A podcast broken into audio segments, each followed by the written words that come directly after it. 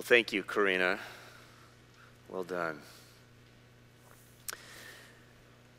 When I was a teenager, I had a pair of hiking boots like these uh, that never quite fit me.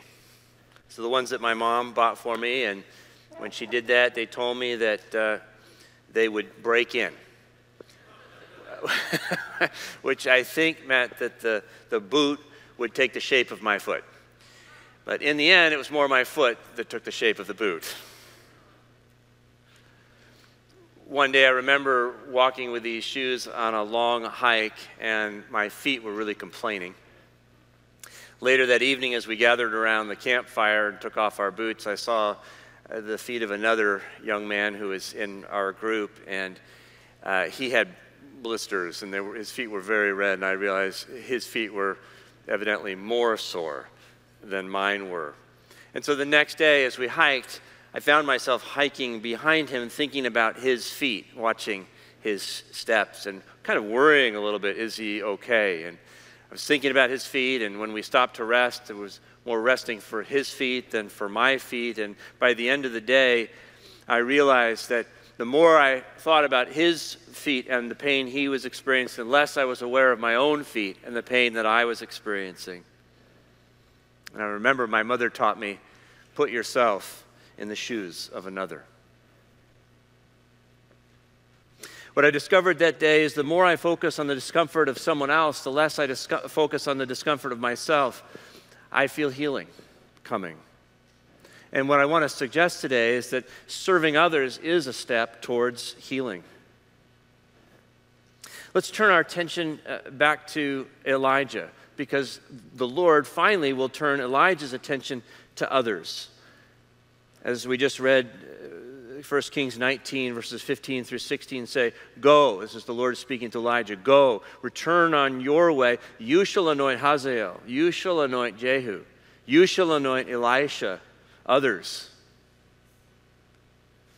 And I wonder what it, it meant for Elijah to hear the Lord at this point say, I still have a purpose and a plan for your life.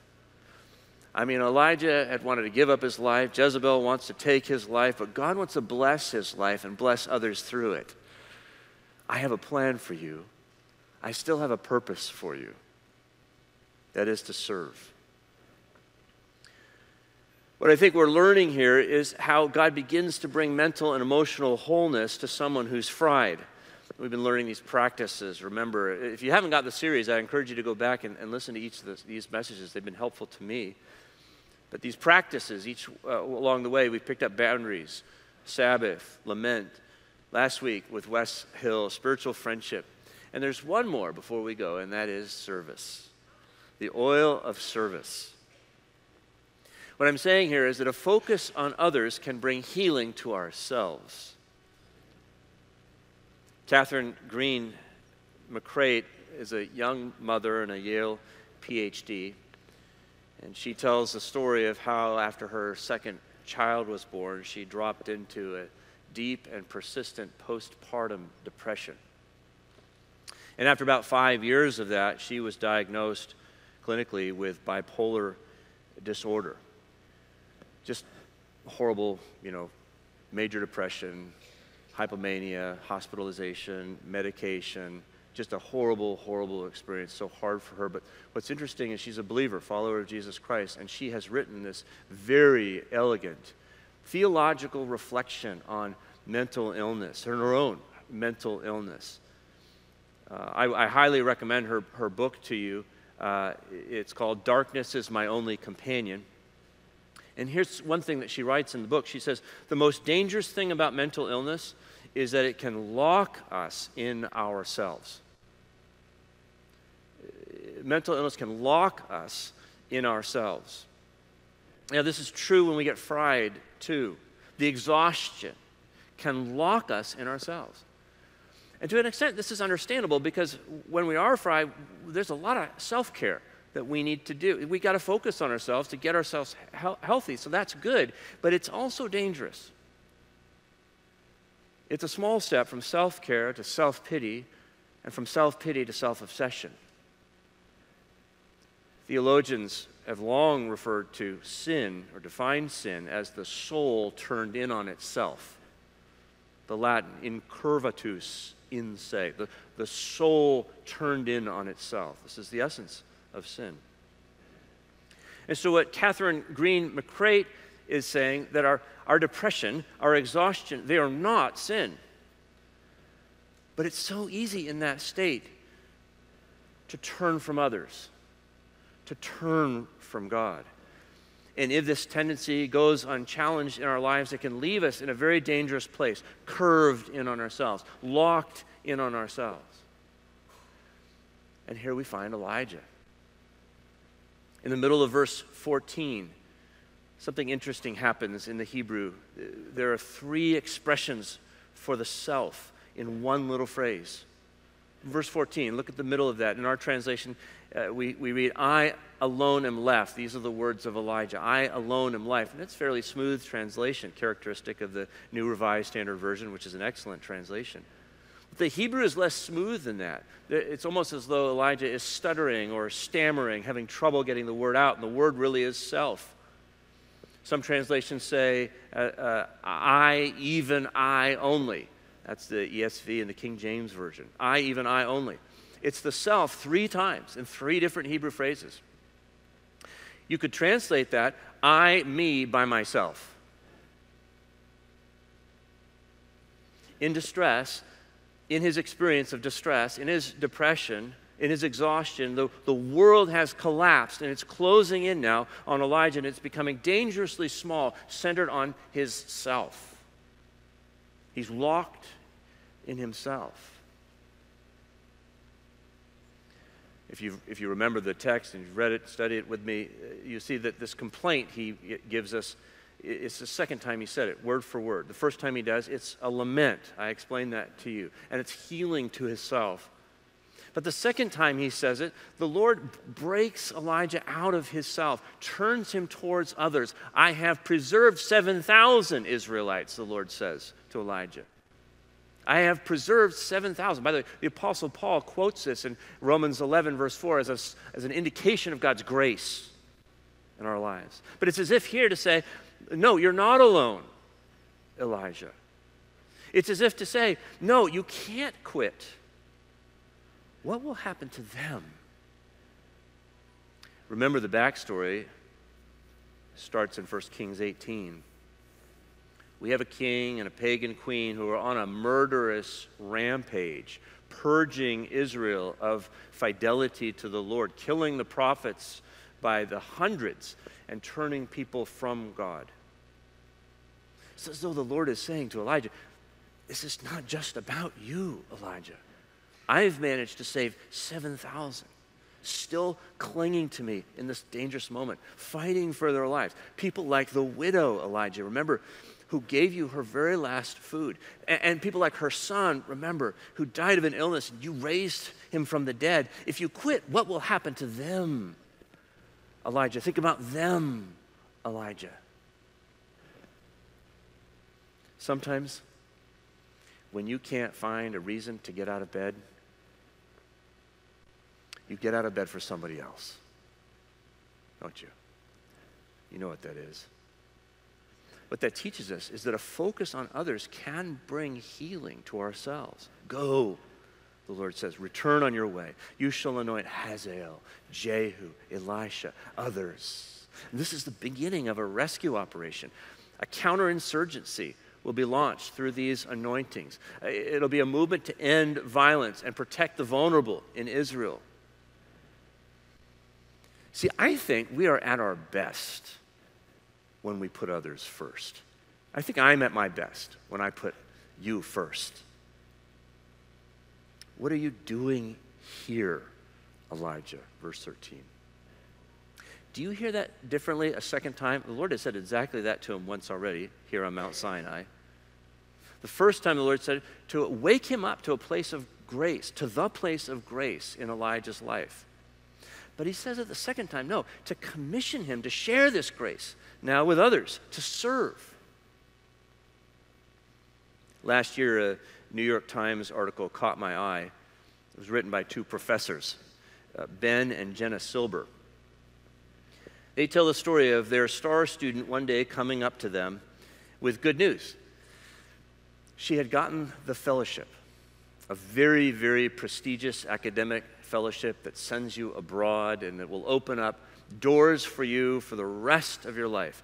The thing that was interesting about that is that to these two professors, the student de- didn't seem particularly appreciative or thrilled about the fellowship. She seemed disinterested. She didn't know what to do with it exactly, where to go or where it would lead. It's as though she were exhausted by the possibilities and the many different decisions that she would have to make. She said, kind of startling these two professors, you know, maybe I'll just go home and work in a coffee shop. Now, nothing against working in a coffee shop. We should all be so lucky. I find myself doing it frequently myself. But, but the point here of, this, of the stories is that our educational system is great at generating opportunities for our students, but it is terrible at helping them decide which one to choose. I mean, that's their argument in the article. And they say, you know, this particular student, double major, Phi Beta Kappa, founder of one club, president of another club, uh, uh, enviable internships every summer, except she, so she had everything she needed except what? A, a why. Except a really good answer to the question, why would I do anything next? Why would I do this or that? Why would I do anything at all? See, she hasn't even graduated from college and she's already fried. The Storeys tell us that the question they like to ask their students is what is the best way of life? And the reaction they get is, You can't ask that question. You can't ask that question. What are you talking about? Meaning, we can't ask questions of ultimate reality. We're, we can ask, they say in modern liberal environment, we can ask all questions, we can debate any question except the question of ultimate question. Like, what is the best way of life? Or what is the purpose of your life? Or maybe even the question that the Lord is asking Elijah here a second time what are you doing here? In ancient Israel, God marked three offices with the anointing of oil. Do you know what they are? Priests, kings, and prophets. Those three offices were anointed with oil. In Exodus 30, if you're reading Immerse, you already got this part. The Lord gives Moses a recipe for oil, a special vat of oil, and they're to take it with them wherever they go from generation to generation. This oil is to mark people to a special office. And the oil was to signify three things a greater person, a greater purpose, and a greater power. The person is God. The oil says, You belong to me. The purpose is serving. It says, You are my chosen vessel. And the power is the Holy Spirit. I will give you strength to serve in my name. So Moses anointed Aaron as priest, and Samuel anointed David as king with oil. We're told here Elijah is going to be anointing Elisha as prophet. By the way, we've never actually, there's no account of a prophet being anointed in the, in the Bible. We, we anticipate it happening here. But we do have Isaiah saying, The Spirit of the Lord of God is upon me because the Lord has anointed me. That's Isaiah. The Hebrew for that word anoint is Mashiach, from which we get our word Messiah. The Greek for that word anoint is Christos, from which we get our word Christ. So the Messiah is the anointed one, but Christ is the anointed one. It's not his last name. See, because Jesus is the one who ultimate, is the ultimate fulfillment of these three offices prophet, priest, and king. Jesus speaks as God, he reconciles as God, he rules as God. And in all three offices, Jesus, our Lord, is serving, isn't he? That's what he says of himself. The Son of Man came not to be served, but to serve. I love what Wes said last week about him calling us friends. I don't call you my servants, I call you my friends. But I call you to do what I'm doing, and that is to serve. The Son of Man came to serve, to give his life a ransom for many. So anointed to serve. Prophets, priests, kings, Elisha, Jesus, and then watch for it, you and me. We're anointed also. The New Testament tells us so. The New Testament says you have been anointed by the Holy One. That's 1 John 2:20. New Testament says now it is God who establishes us with you in Christ and has anointed us. That's 2 Corinthians chapter 1 verse 21. We're anointed. See, this is the plan that the Christ, the anointed one, leaves behind Christians, anointed people. God has spread oil over your life. Oil. Now we know what that means, right? You're marked for a greater person, a greater purpose, with a greater power. The person is God. You belong to me. The purpose is serving. You are my chosen instrument. And the power is the Holy Spirit. I will give you strength to serve in my name. We're at our best when we put others first. That's the why that we so desperately need. That's the teaching of Jesus. He says, Whoever wants to be first must be last of all and servant of all. Whoever wants to be first. There's ambition for you. What are you doing here, Elijah? Remember, remember Elijah, your own anointing? Perhaps his memory goes back. And then the Lord says, Go. Serving others is a step towards our own healing. I was struck by something that uh, RowVaughn Wells said last week. She, RowVaughn Wells is the mother of Tyre Nichols. And of course, she's struggling for healing. Here's what she said. Maybe you caught this. The only thing that's keeping me going is the fact that I really, truly believe that my son was sent here on an assignment from God. Did you, did you catch that? My son, Tyree, was sent here on an assignment from God. Wow. Tyre was here, she's saying, to serve. God had some purpose for him, and that she thought the only comfort I can find now is that he has fulfilled that purpose and that he's back home now with the one who sent him here. This is an expression of her faith. And I think as she says it, you're hearing a sense about what she says, what she thinks about her own life.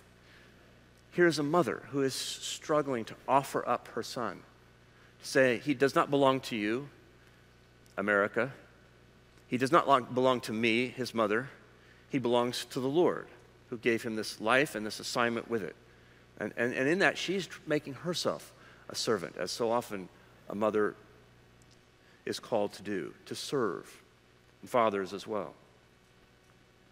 She says, This is the only way, this is the only thing that keeps me going. And I, and I imagine this is what's kept her going through her own experiences of racism in the past and her current experience of grief in the present and the hopelessness that this moment must feel like to her, this sense of being a servant.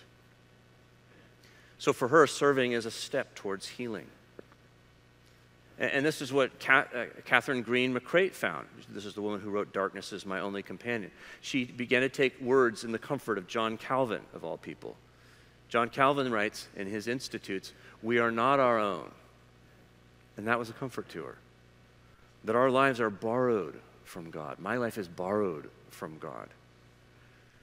That I'm not alone in the darkness, that I'm on an assignment for him and with him. This is what the students of Ben and Jenna Silber Storey need. Students who are exhausting themselves day after day, year after year, just to create opportunities they don't know they want. For what? Opportunities for what? Money?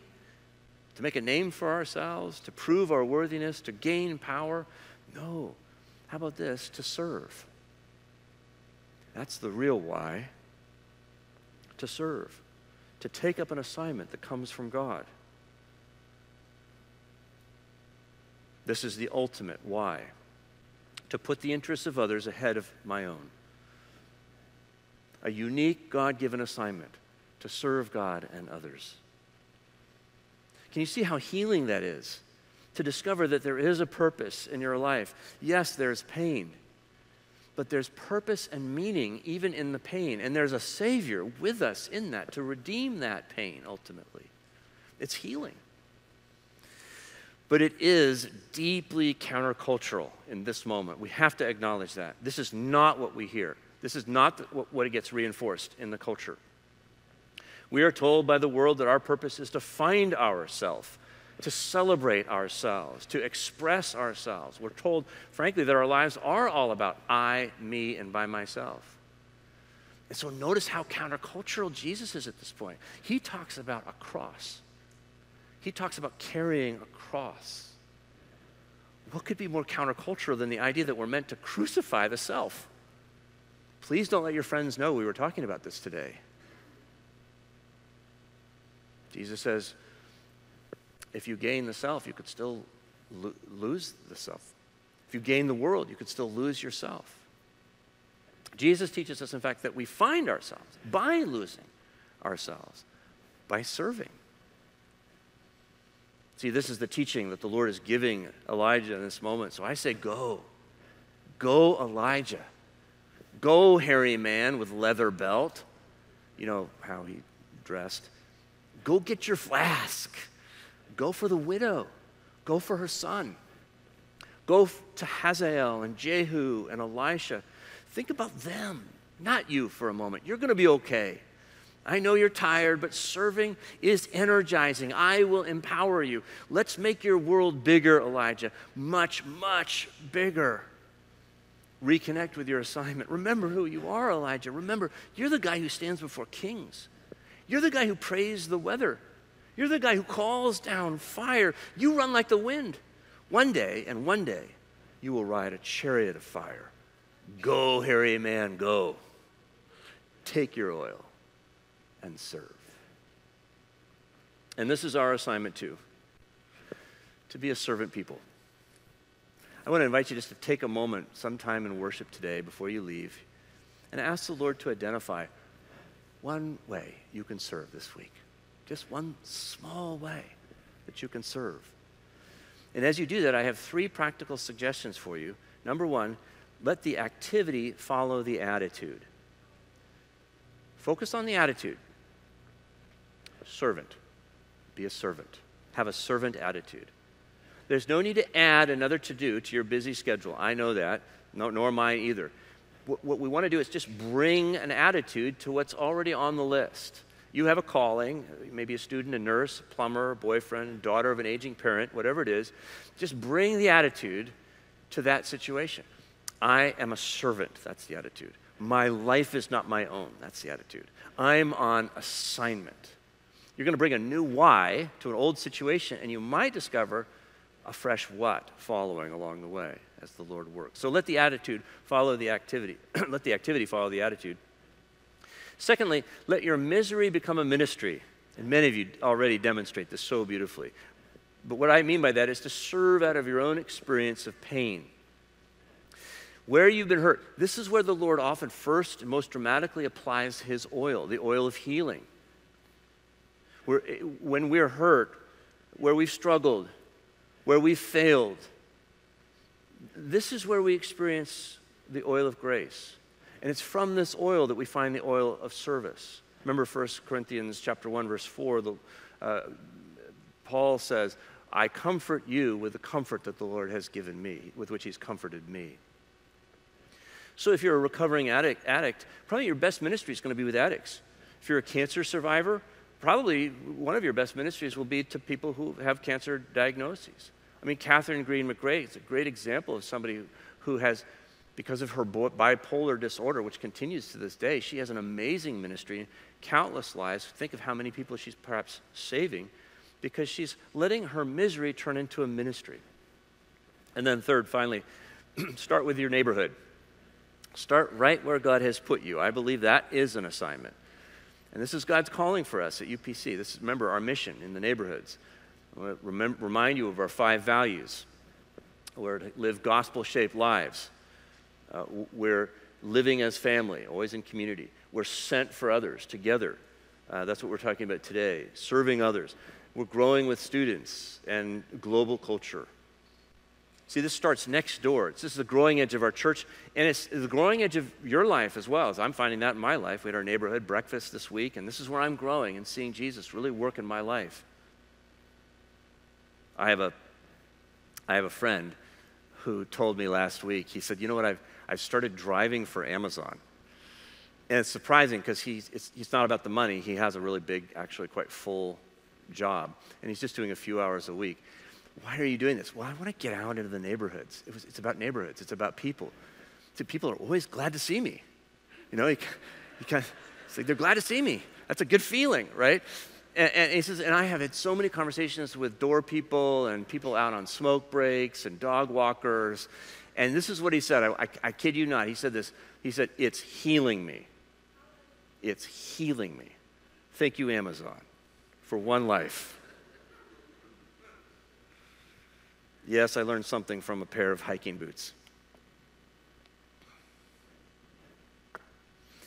I guess they were breaking me in after all, these old boots, stamping their shape on my foot, on my life, the shape of a servant. This is my prayer, anyways. They remind me now that my life is not my own. With joy, I can say to you, I am not my own. Because somewhere along the trail, you and I meet a divine friend who has quite literally put himself in our shoes. A friend who walks among us, who took off our shoes and washed our weary feet. A friend who did not think equality with God a thing to be grasped, but emptied himself, taking the form of a servant, even to the point of death on a cross.